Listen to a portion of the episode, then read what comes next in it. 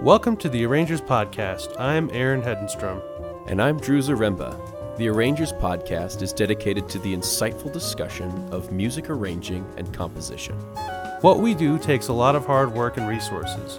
We are asking for support from listeners like you to continue to make this podcast available for everybody. Please consider contributing a monthly donation to our Patreon platform. We sincerely appreciate any contributions you are able to give. You can also follow us on Facebook and Instagram or leave a review on iTunes. Be sure to send us your questions and feedback to thearrangerspodcast at gmail.com and find out more at www.thearrangerspodcast.com. Let's dive in. Well, hello everyone, and thanks again for joining us. These are very interesting times indeed. I know for me, a lot of classes have moved online, teaching stuff and all that. Uh, I assume the same is true for you, Aaron. How are you doing over there? Yeah, you said it. It's interesting times. Hoping everyone out there is staying, you know, healthy, safe, and doing everything they can. But yeah, I'm doing okay. I'm doing okay. We're uh, we're all online now, so I'm just at home a ton and trying to figure out how to teach all my stuff online and in various platforms. And so that's you know a little bit of a, a strange challenge. Yeah it definitely is. I, I know for me too we've we've had spring break last week and we're to get started up here soon. And uh, for those of you who've been following along with the recent episodes you may know that some of the interviews that we've been releasing have been from a few months ago and so now uh, we're we're caught up more or less. We have a few more interviews to release, but we're it's it's March, March twenty third, twenty fourth. Right now, we'll be releasing later this week. Is that right? Yeah, Aaron. Twenty fourth. Yep, and we'll be releasing on Friday. Yeah, you know, one thing that we hope to do is get back into a little more of a rhythm now that we have this time. Yeah, we're looking forward to sharing some more stuff with you, and we actually have some really exciting announcements coming up, not in conjunction with any of this COVID 19 crap. Totally unrelated. But we'll let you know about that real soon, won't we, Aaron? Yes, yes. We have a couple of big developments that we've been really working on and some collaborations coming up that we're really, really excited about. So we will share that with you soon. Today, we kind of decided we wanted to just catch up a little bit, especially because, you know, probably most all of you and us are are kind of at home just kind of isolating ourselves from contact. So you know that that leaves us with a lot of needs um, particularly for mm-hmm. community and social needs and things like that. It also leaves us with a lot of time where we just kind of have to find things to busy ourselves with. So today's episode we thought it would be fun to come up with a list of ideas for this time and you know just in general i guess these are general ideas that you could do anytime but especially with the especially this time. Yes exactly. Especially with the situation being that we are kind of stuck inside with yeah. theoretically a little bit of time. Here are some ideas of things you can do while we're in this unfortunate position. I saw a funny meme aaron the other it was uh it was a it was a composer sitting at his desk at the with the piano at his side, you know, scribbling down things, and it said a composer, and then underneath it it said it was the exact same image, and it said a composer in quarantine.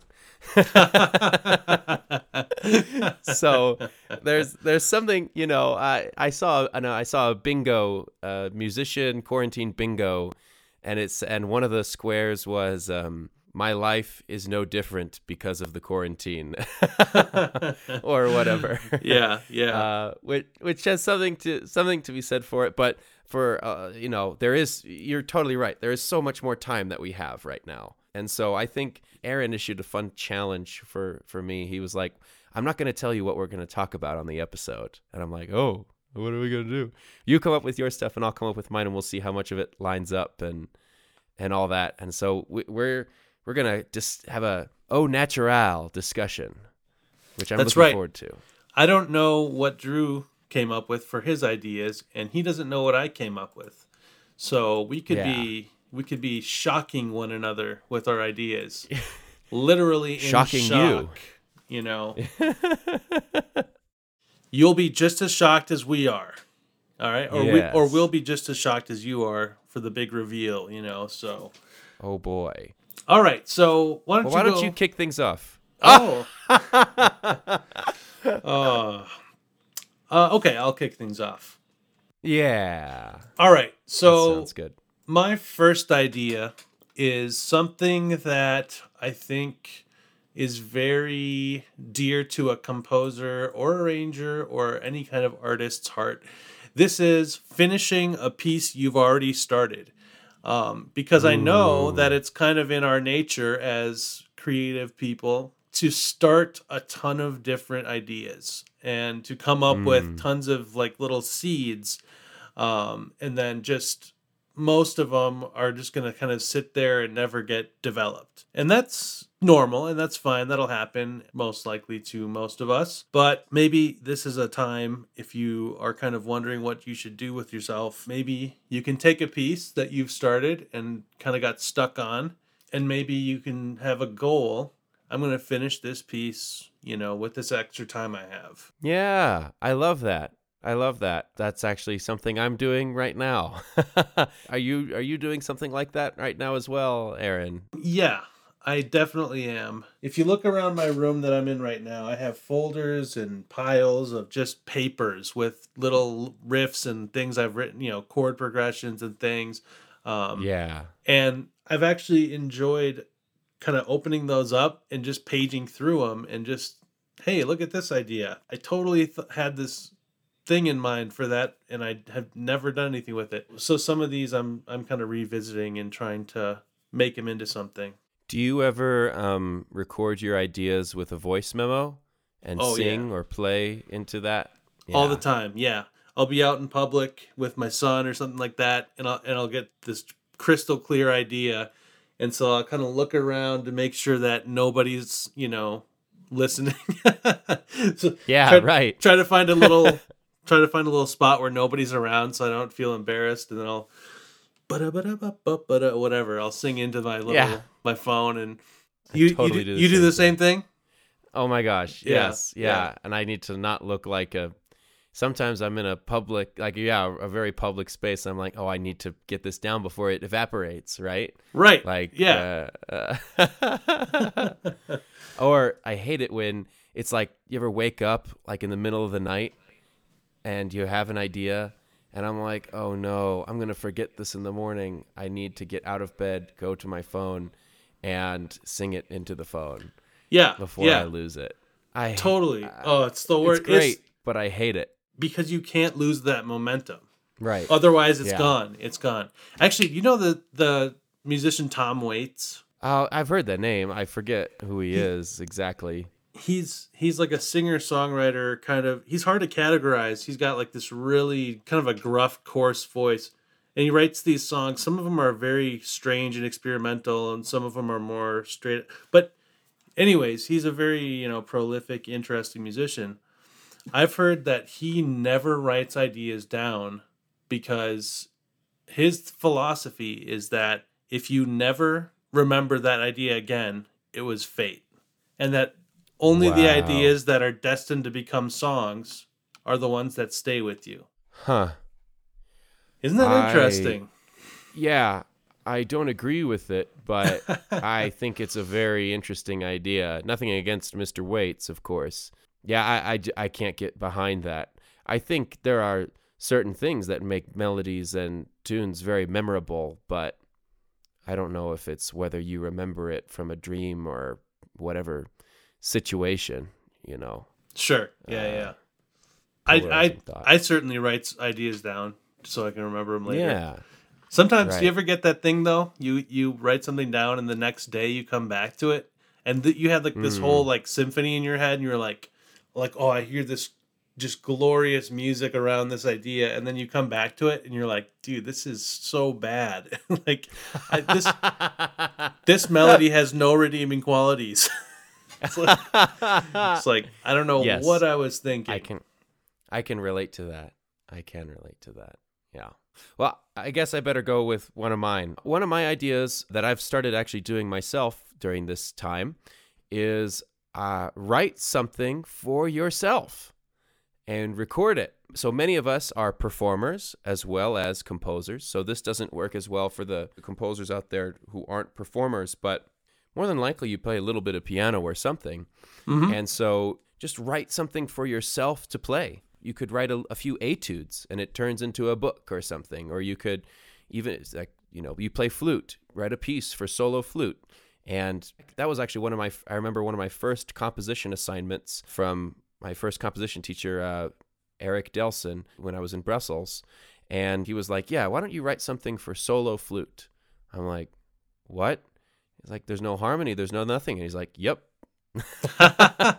There's a real fun challenge in writing for a solo instrument. You know, you have to outline harmony yourself, and but there's it's, it can be very abstract. Uh, but then the Mhm. idea being you can perform it and then uh, use it and make a video of it and you know share that with people. You don't need to rely on other people to do that. You can create something and then uh, share it with the world while we're in the middle of this, all of this. Yeah, that's a great idea. Um, you know, especially because we have this explosion of this kind of music happening right now. I was thinking about it. I was like, I wonder if we'll ever look back and call this genre of music like video music. Like not music Right. videos, not music videos, but something like video music where like it's sort of designed to be around like, you know, you you record these different parts and then you put this split screen and it's almost like the the video and the music are almost like a collaboration together as part of the art form you know like uh, i'm sure you know you've all heard jacob collier and all these different people um, that do this and it's it's kind of a thing now and so well Yeah. what, what better time and i've seen more people doing that this last week because well drew yourself included Yeah, just kind of hey well i'm stuck with myself so better make something. well Yeah. I'll, I'll play with the musicians that i have around me me and me and me Myself, me, myself, and I. exactly exactly you know but but for the folks who don't even know how to do all that i mean yes please multi-track and, and get creative and all that and write for 500 uh, you know bassoons uh, or don't but uh, uh, that'd be uh, epic. but like or even it would be but then you could even just writing for solo for yourself and just you know just taking it with your pho- take a do a clip of it with your phone or whatever Yeah. i do li- that's cool video music that's fascinating and i think part i wonder how much of that has come up because of just the visual nature of our culture today like Yeah. you have to see like i don't people seem not to have enough patience just to listen to music by itself it's like right it has so much more of an allure if you can see something happening. Music has become visual. it really has yeah Maybe a topic for another episode. It could be a whole deep dive. But either way, it's just it's part of what is here right now and we'll see how long it keeps going.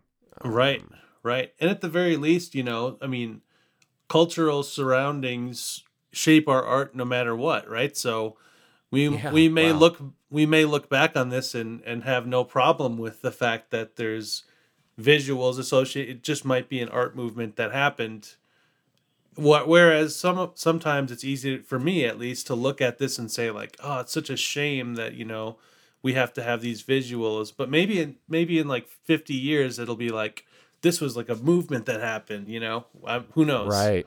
Yeah anyways well that's a great idea what have you been writing for yourself that you've taken advantage of this time Well, the thing I did last week was this sax soli video for of a soli that I had never uh, that had never been recorded, never Oh, really yeah. played. And so I was like, yeah, I kind of liked this one. Let's do that. And so I'm hoping to do a few more in that vein. Uh, some saxophone things, maybe even get into some flute and clarinet, bass clarinet kind of things, and uh, you know, trying to feature myself. And I know you're doing something. You're going to be releasing something soon uh, of that very nature. and by the way drew's video is killing if you haven't seen it go to his instagram and check it out it's pretty awesome drew you have a Thanks, great uh great saxophone sound i just love it so anyways Thank um, you. i'm doing my arrangement of bolivia that i've had sitting in the vaults for a while. I've wanted to do a video like this and i have the arrangement. It's been done for like i don't know like two years probably. And I've Two just years? I've just been waiting around for the opportunity to actually like film some of these performances of it and stuff. And so now I finally have had some time to uh, sit down with the video editing and it's uh it's been a lot of fun. I did not realize that you'd been sitting on that for 2 years. That's Maybe- crazy. Yeah, I bet it's been 2 years. Yeah. Wow. Man, Yeah. Aaron just showed it for all y'all listening. Uh, Aaron showed it to me right before, and it is, uh, it's just the most epic adventure on Bolivia. So now, now you have more incentive to release it sooner, Aaron, because everyone's right. going to be excited about it now. All right. I will I will release it. I will release it. I'll share it. Woo! Yay! Okay, let's keep moving What you here. got? Um, my next idea is to transcribe something.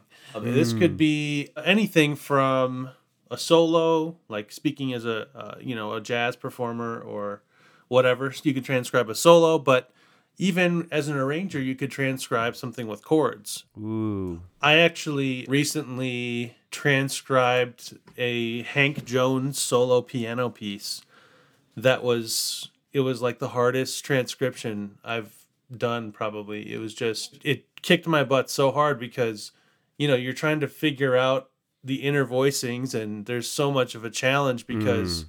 you you're trying to figure out how this was laid out in his hands, how, you know, Yes. certain things you're like i think i'm hearing that note but i don't think you could possibly do that with with the stretch of a hand you know or you know it's like well how big did he stretch you know could he do that Right. Yeah. not only that but you know you're like well i can't quite tell if this one note is in the chord or if it's just something you know in the atmosphere of the overtones or whatever so transcribing something I think is always a way to better yourself as a musician and to expand your repertoire of sounds, which ultimately what is what we do as composers. We collect sounds and then we use them as our tools.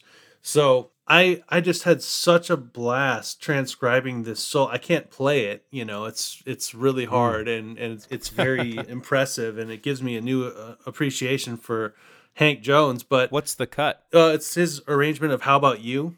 Oh, nice. If you haven't checked it out, it's just really good. It's you can tell that he arranged it really intentionally because there's certain aspects of it, certain hits, certain things that come back in the both the out and the in head. And what I love about it is there's just some licks in there that just punch you in the face. Like he'll just be like doing this like kind of Mr. Rogers neighborhood, like, you know, nice melody, and then all of a sudden there's like this blazing like out riff that's just like holy crap what, what was that and then there's all these just beautiful harmonic shifts that he does that are just like i don't know like he obviously sat down with this thing and and you know kind of wrote it out at least mentally Yeah, Hank Jones is probably one of the most underrated pianists. Oh, yeah. I think. absolutely He's. yeah I mean, and we've so said it on the good. sh- probably on the show before, but like, just what a freaking family. oh man oh Jeez. what an insane family. Like i know right to have ah can you imagine like being there like mom or dad or you know just oh man like what? hank jones thad jones elvin jones That's yeah, man. And then also like uh I think that what something that falls into the same category as transcription is you can transcribe like a big band chart or something more complicated like that. But you, I think also in the same category a score study, mm-hmm. you know, Mhm. like just like learning from the material that is already there. Like I have some scores sitting on my shelf that I'm definitely planning on going through. I might even try to transcribe a few minutes of stuff here and there and then see how close I get to the score. great the idea Transcription. That's a phenomenal idea. I've always wanted to do that. Yeah, it's you know, I've got the Maria score book. I'm Oh, nice. I'm trying to see if I can do it with I don't I haven't memorized a lot of that stuff. Uh just sat with other things. So, I'm looking forward to seeing not doing a whole chart. Like that just takes so darn long. Although that'd be an amazing project if you really love the chart. But Mhm. even just do doing a few minutes or like sections. Yeah, Yeah. And even if you get some of it wrong, you know, it's like you're you're just getting a better ear. Yeah, that's right. That's right. A lot of people are intimidated by transcription because they've never done it before. Um, so I don't recommend starting with a big band chart if it's your first Right. transcription. Maybe start with like Louis Armstrong. Motown song. Yeah, Motown, even better. Yeah. Something with four chords. It's the, the whole exercise of just figuring anything out by ear. Yes, the sooner you start, the better you get at it. The stronger your ear gets, the more you're able to hear things that you want to do as a musician. No doubt. So let's let's transition to your idea, which was score study, um, because that was on my list as well. And I wanted to ask you. So, what do you do when you study a score? Because that's like a it's like a thing you say, right? Like, oh, just go study scores. But then you like open it up and you're like, Ah, uh, I don't know. Looks like a bunch of notes. so what do you what do you do? That's awesome. Man, first of all, it's always informed by what I'm hearing. Studying a score without listening to the recording is really, once you're good at reading scores and you're hearing it in your head, that's one thing. But uh, for for people starting out, or even my, I'm not starting just starting out, but I like to listen to the music while I'm reading the score. There's like several levels. One of them is just, oh, what's really cool? Oh, I that was so cool. What was that? And then looking at each part of the uh, the whole orchestra, big band, or whatever it is, um, and saying, "Oh, how did they voice this chord? How is this in the strings?" It's a great way to look at voicings, but then also like it's just the visual representation of what's happening sonically. So I like to break it down into the different t- categories. So like melody, what are the different instruments playing the melody? Who is it being passed around with? Rhythm, what are the rhythms uh, happening? What is the groove, if there is a groove? Harmony, what is the harmony happening? Voicing, orchestration, and then form. And so the score is almost like the cookbook. right, You want to know how to make this kind of sound? You better look up the recipe. right, right. Or like in a theater situation, it's the script. And so like just to to get the whole oh this is what happened here and this is how it and this these are where the di- because what's also in the script is the the direction to the actor sternly, you know. I see. Yeah, yeah, yeah. yeah, it can reveal a lot of things, particularly with larger instrumentation uh, that are not as quickly seen as with a smaller ensemble. Oh, I didn't realize the flutes were doubling the violins right there. That's why it's coming out so well. Oh, I, I wouldn't have thought to put the oboe underneath the clarinet, but in this voicing, it creates this really cool sound, and voila, here you are. Oh, the bassoons are playing in the extreme high register with the stopped French horns and sul tasto cellos. No wonder that sound is coming out is so eerie and peculiar. And then copy, Yeah. Steal. right, right. Yeah. What do what do you do when you're studying a score, my man? I usually have something that I'm like, what is that sound, right?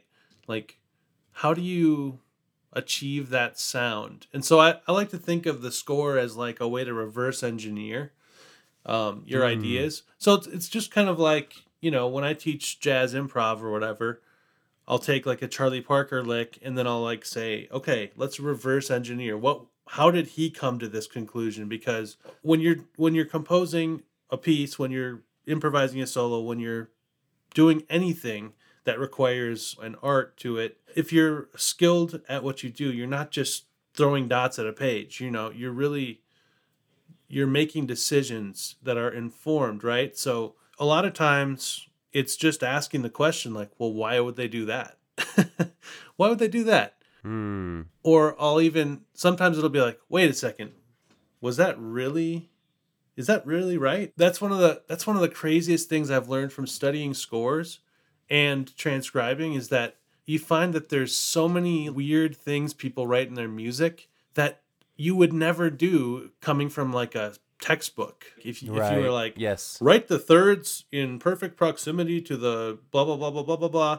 Whatever. I, I remember maria schneider's story was always you know she went and did copy work for gil evans and did some orchestration and you know she she brought him this project where she reorchestrated one of his pieces and it was like perfect to the textbook right and he was like, Uh-huh. "No, no, no, no, no, it's all wrong. You know, you got to put the instruments where they're like straining to play the notes and all that." Right. His whole idea was you got to put the instruments where they're uncomfortable to create a certain effect, and that's something Yes. where sometimes you learn something the quote unquote correct way, and then you get into the to the wild, so to speak, and you start to see that there's all these exceptions. So that's that's what I like about studying scores. I don't necessarily have like a super defined method, but a lot of times I'll just be coming from a place of curiosity. Yes. Like, whoa, that's an insane chord. What is that? How did they get Right. it? And what's the logic behind it? And how can I do that? And then sometimes it's just, hey, this is not my normal type of music that I listen to. Yes. Maybe there's a few things in here that I can use that I wouldn't use on my own. Yeah. I think we as jazz people, well, I think composers in general can get caught up with harmony and voicings, guilty as charged. Uh, Me too. and I think at the ISJAC conference last year, one of the big things that Vince Mendoza talked about a long, for a long time was form and energy Mm. and shape. And that's something that you can get that from a score study, but it, it also just fits into the wider category of listening and Mhm. listening analytically and thinking, oh, you know, what, how about inst- if we're talking in a jazz context, intro, head, solo, development, shout chorus, head out, out. What would happen if there was no head in? Whoa. Like, now what do we do? Uh, like, just, and getting inspired and stealing from other people's ideas of form can really open up your concept a bit. So there's different ways of doing it. Like there's the yeah, like the magnifying glass, and then there's the telescope. Like you know, looking at from very far away and looking way up close. It, it, it's fun, and so being curious, seeking out resources that challenge you, and then and diving in is is uh, a big part of what we're getting at here, aren't we, Aaron? Mm-hmm. Yeah, and now it's it's pretty easy to do if you go into IMSLP, at least for classical scores. IMSLP.org. Not sure of all the legalities of it, but but there's scores, you know, and you can go and, and you can check them out. So Quite a bit of it is legal. Anything pre nineteen twenty four or whatever. right, yes, when it's public domain and all that. So I mean, I'm not a lawyer, so don't take my legal advice, but but you know, if it's if you can find a copy of the score, great. So um, I have one idea that's actually more of a modern challenge. This is to learn a new software. Oh, that was that was my next one. oh, nice. See, That's we're on good, the that's same wavelength. yeah. Because, you know, nowadays everything is run through a computer, whether it's recording, whether it's notation, whether it's video editing or graphic designs or website design or whatever. I mean, you know, we're all we're all plugged in. So so software is our tool. For me, one of the most fun things to do is when you pick up a new software and you start to like really figure out the cool things it can do. Yeah. So right now I'm I'm doing a little bit with Adobe Premiere Pro to do some video editing, which I've played with before for some like simple edits, but like now that I'm really trying to do some other things like a green screen type thing and and then you just start getting into it and you're like, "Oh, what else can this thing do?" and and you start unraveling the features of it. I remember going through the same process with uh Sibelius and wow, if I hit the H key it creates a crescendo and if I, you know, you learn all these hot keys and all of a sudden you're just cooking and then same with uh same with logic i remember the first times I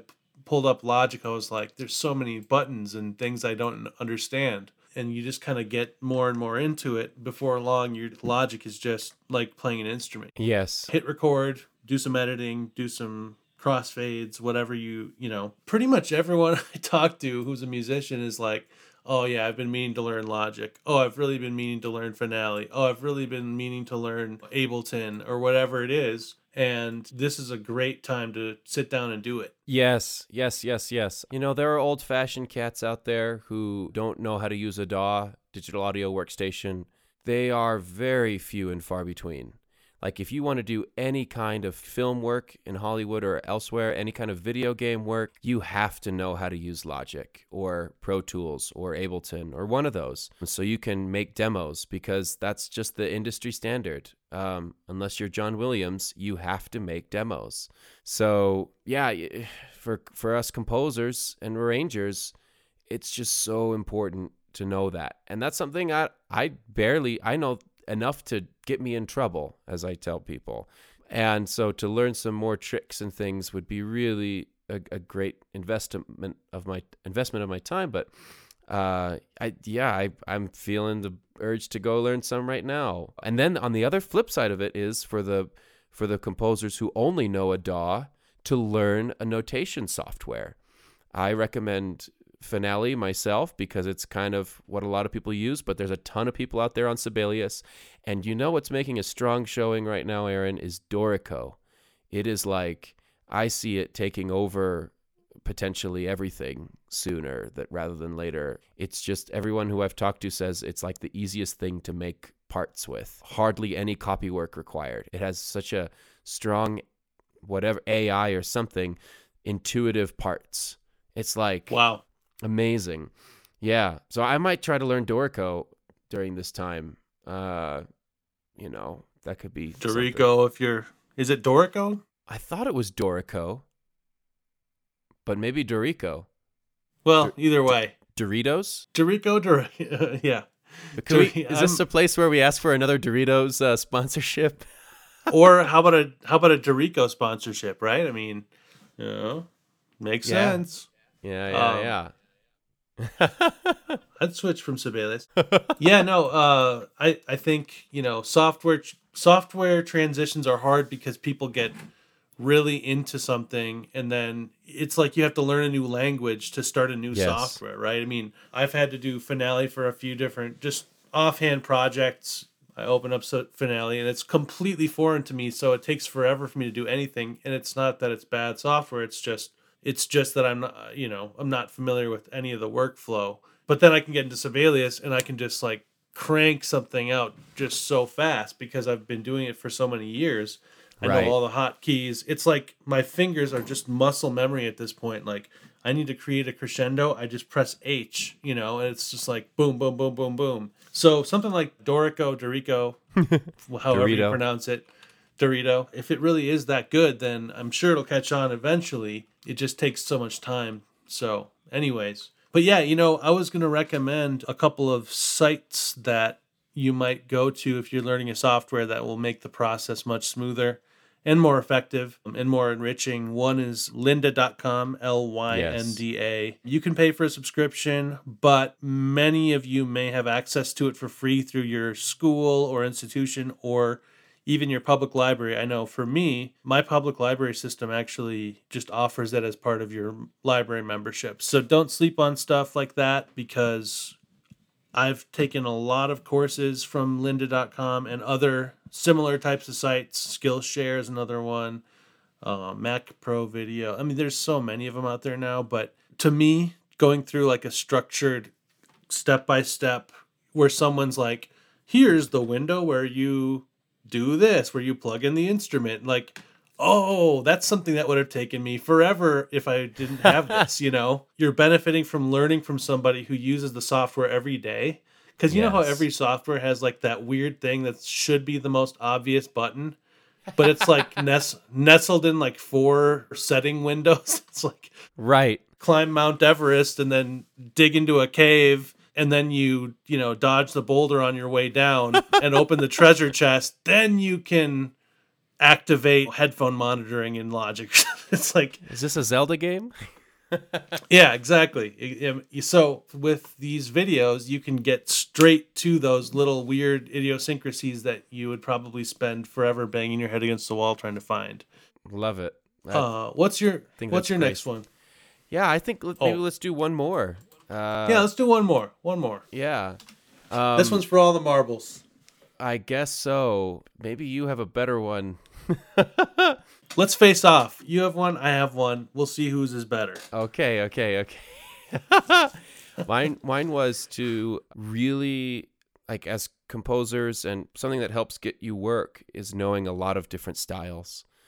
And so Mm. really forcing yourself to get out of your habits and the box that you often live in, which for jazz guys is lead sheets, big band, and that sort of thing, and learn how to write a string quartet. Learn how to write Yeah. a woodwind quintet, a brass quintet, uh, write something in sonata form, write a Bach fugue. Or for classical people, learn a folk song. Try to write something in the style of an American songbook. Write something that you're not used to writing. That's mine. Yeah. That's really good. I think we should go with that. Mine was uh create a business plan. Ooh, that's also really good though. It's really important. Yeah, so I mean, Let's call it a draw. yeah, I, I think learning different styles is really important, especially nowadays, because on the one hand, specialization is still important. I think the more I branch out, the more I realize how much I need to rely on what I'm, who I truly am as a Mm. musician. You know, because I'll try different gigs and some of them go well and some of them don't. Some things I'm just like, eh, you know, it's cool and everything. It just doesn't feel like me yep. so i think that's something that we all you know kind of go through is how far do i want to diversify into different styles but there's really nothing to lose just doing something right Yes. Yeah, and I would I would even argue, I mean, speaking as a teacher mostly right now, that most people until you're like 30, 35, 40, you don't really know what your own voice is. So, Mhm. who you are is a very flexible idea, you know? And so, Mhm, the more mhm. input that you're able to give yourself, the more history that you can bring to your voice, the more authenticity you'll have, the greater perspective you'll be able to go to, and and just the more buckets that you can reach into and say this situation calls for this kind of application. Everything's already been done before, but it ha- maybe hasn't Mhm. been assimilated in the way that you're thinking. The more information that you put in, the better music that you'll be able to put out. Some people are like, why do I have to learn big band? Well, you may never write another big band chart, but you don't know how this is going to influence you in your future, you know, what things you'll gain. In the same way that people are, oh, why do, in classical theory, why do we have to study Bach and Beethoven? Uh, because so many of the principles that they wrote with carry forward today, and it, it enriches you as a person, doesn't take away from something else. Uh, and you look at the greatest musicians, uh, the greatest composers, they've all done this. They all started studying oh man yeah and have studied everything. So, totally i mean this is in all genres because as jazz players we we have a particular tradition of studying the masters and transcribing and stuff to study the old cats you know? But even when you talk to like really really incredible like songwriters and stuff they're studying paul simon and yes, the Beatles. the beatles bob dylan they're studying the great songwriters you know and so Yes. you're not going to meet a master of any craft who hasn't studied the history and the greats and i mean not that any of us know all of it but no. but to just do your homework right pays dividends and and really separates i think you know those who are really really able to go to that next tier of artistry i think is because they're drawing from the greater sort of uh, pool of inspiration Yeah.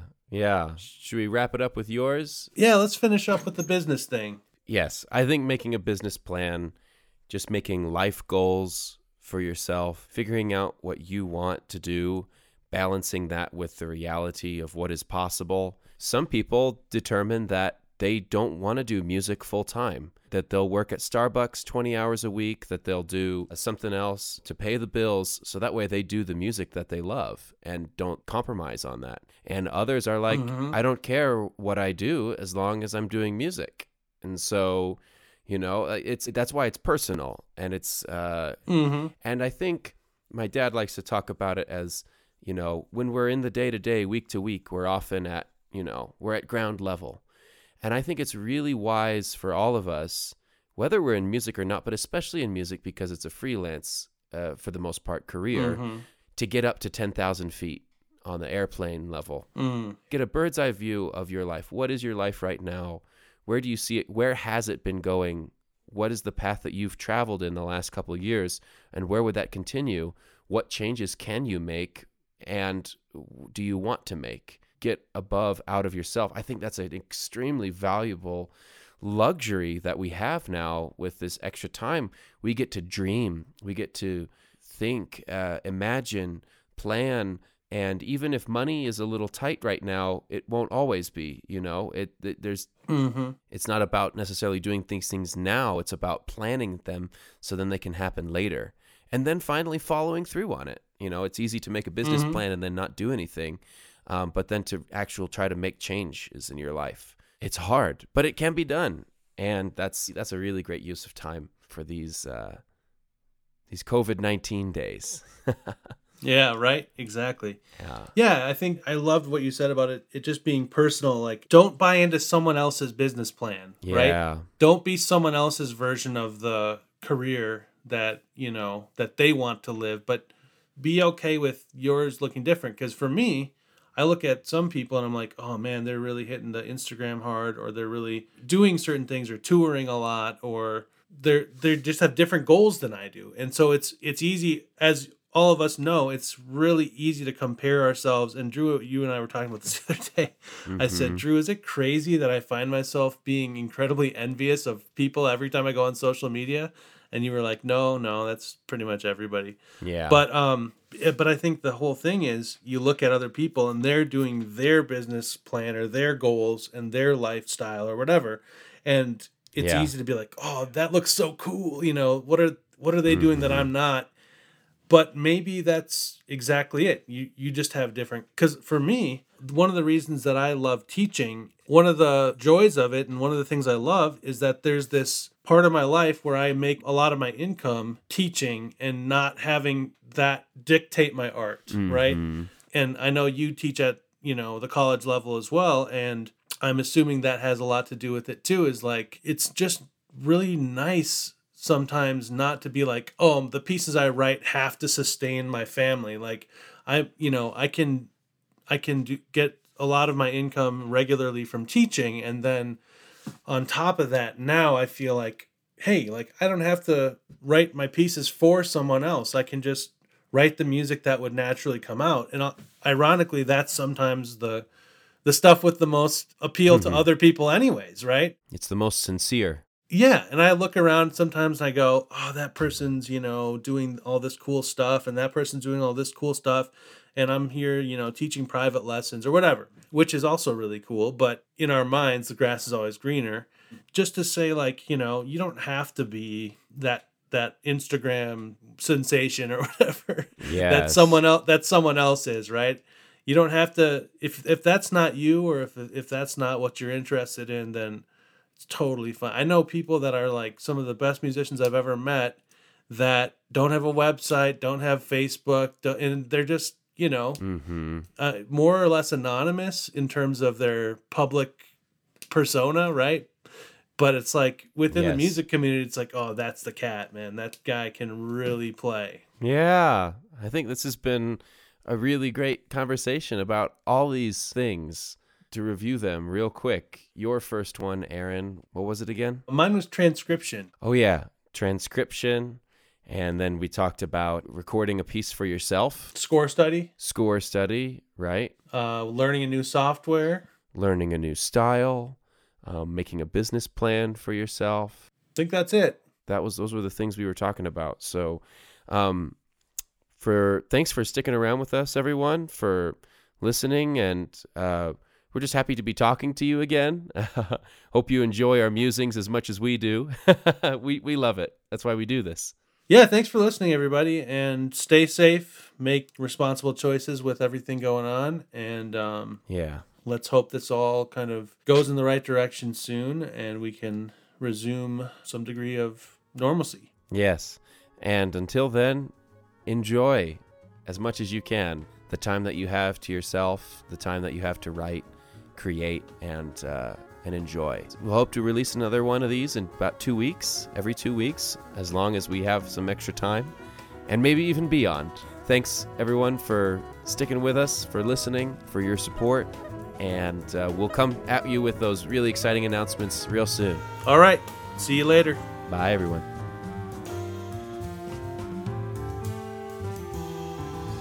Thanks for listening to this episode of the Arrangers Podcast. If you enjoyed what you just heard, you can support us directly with a small donation on Patreon or by sharing this episode with a friend.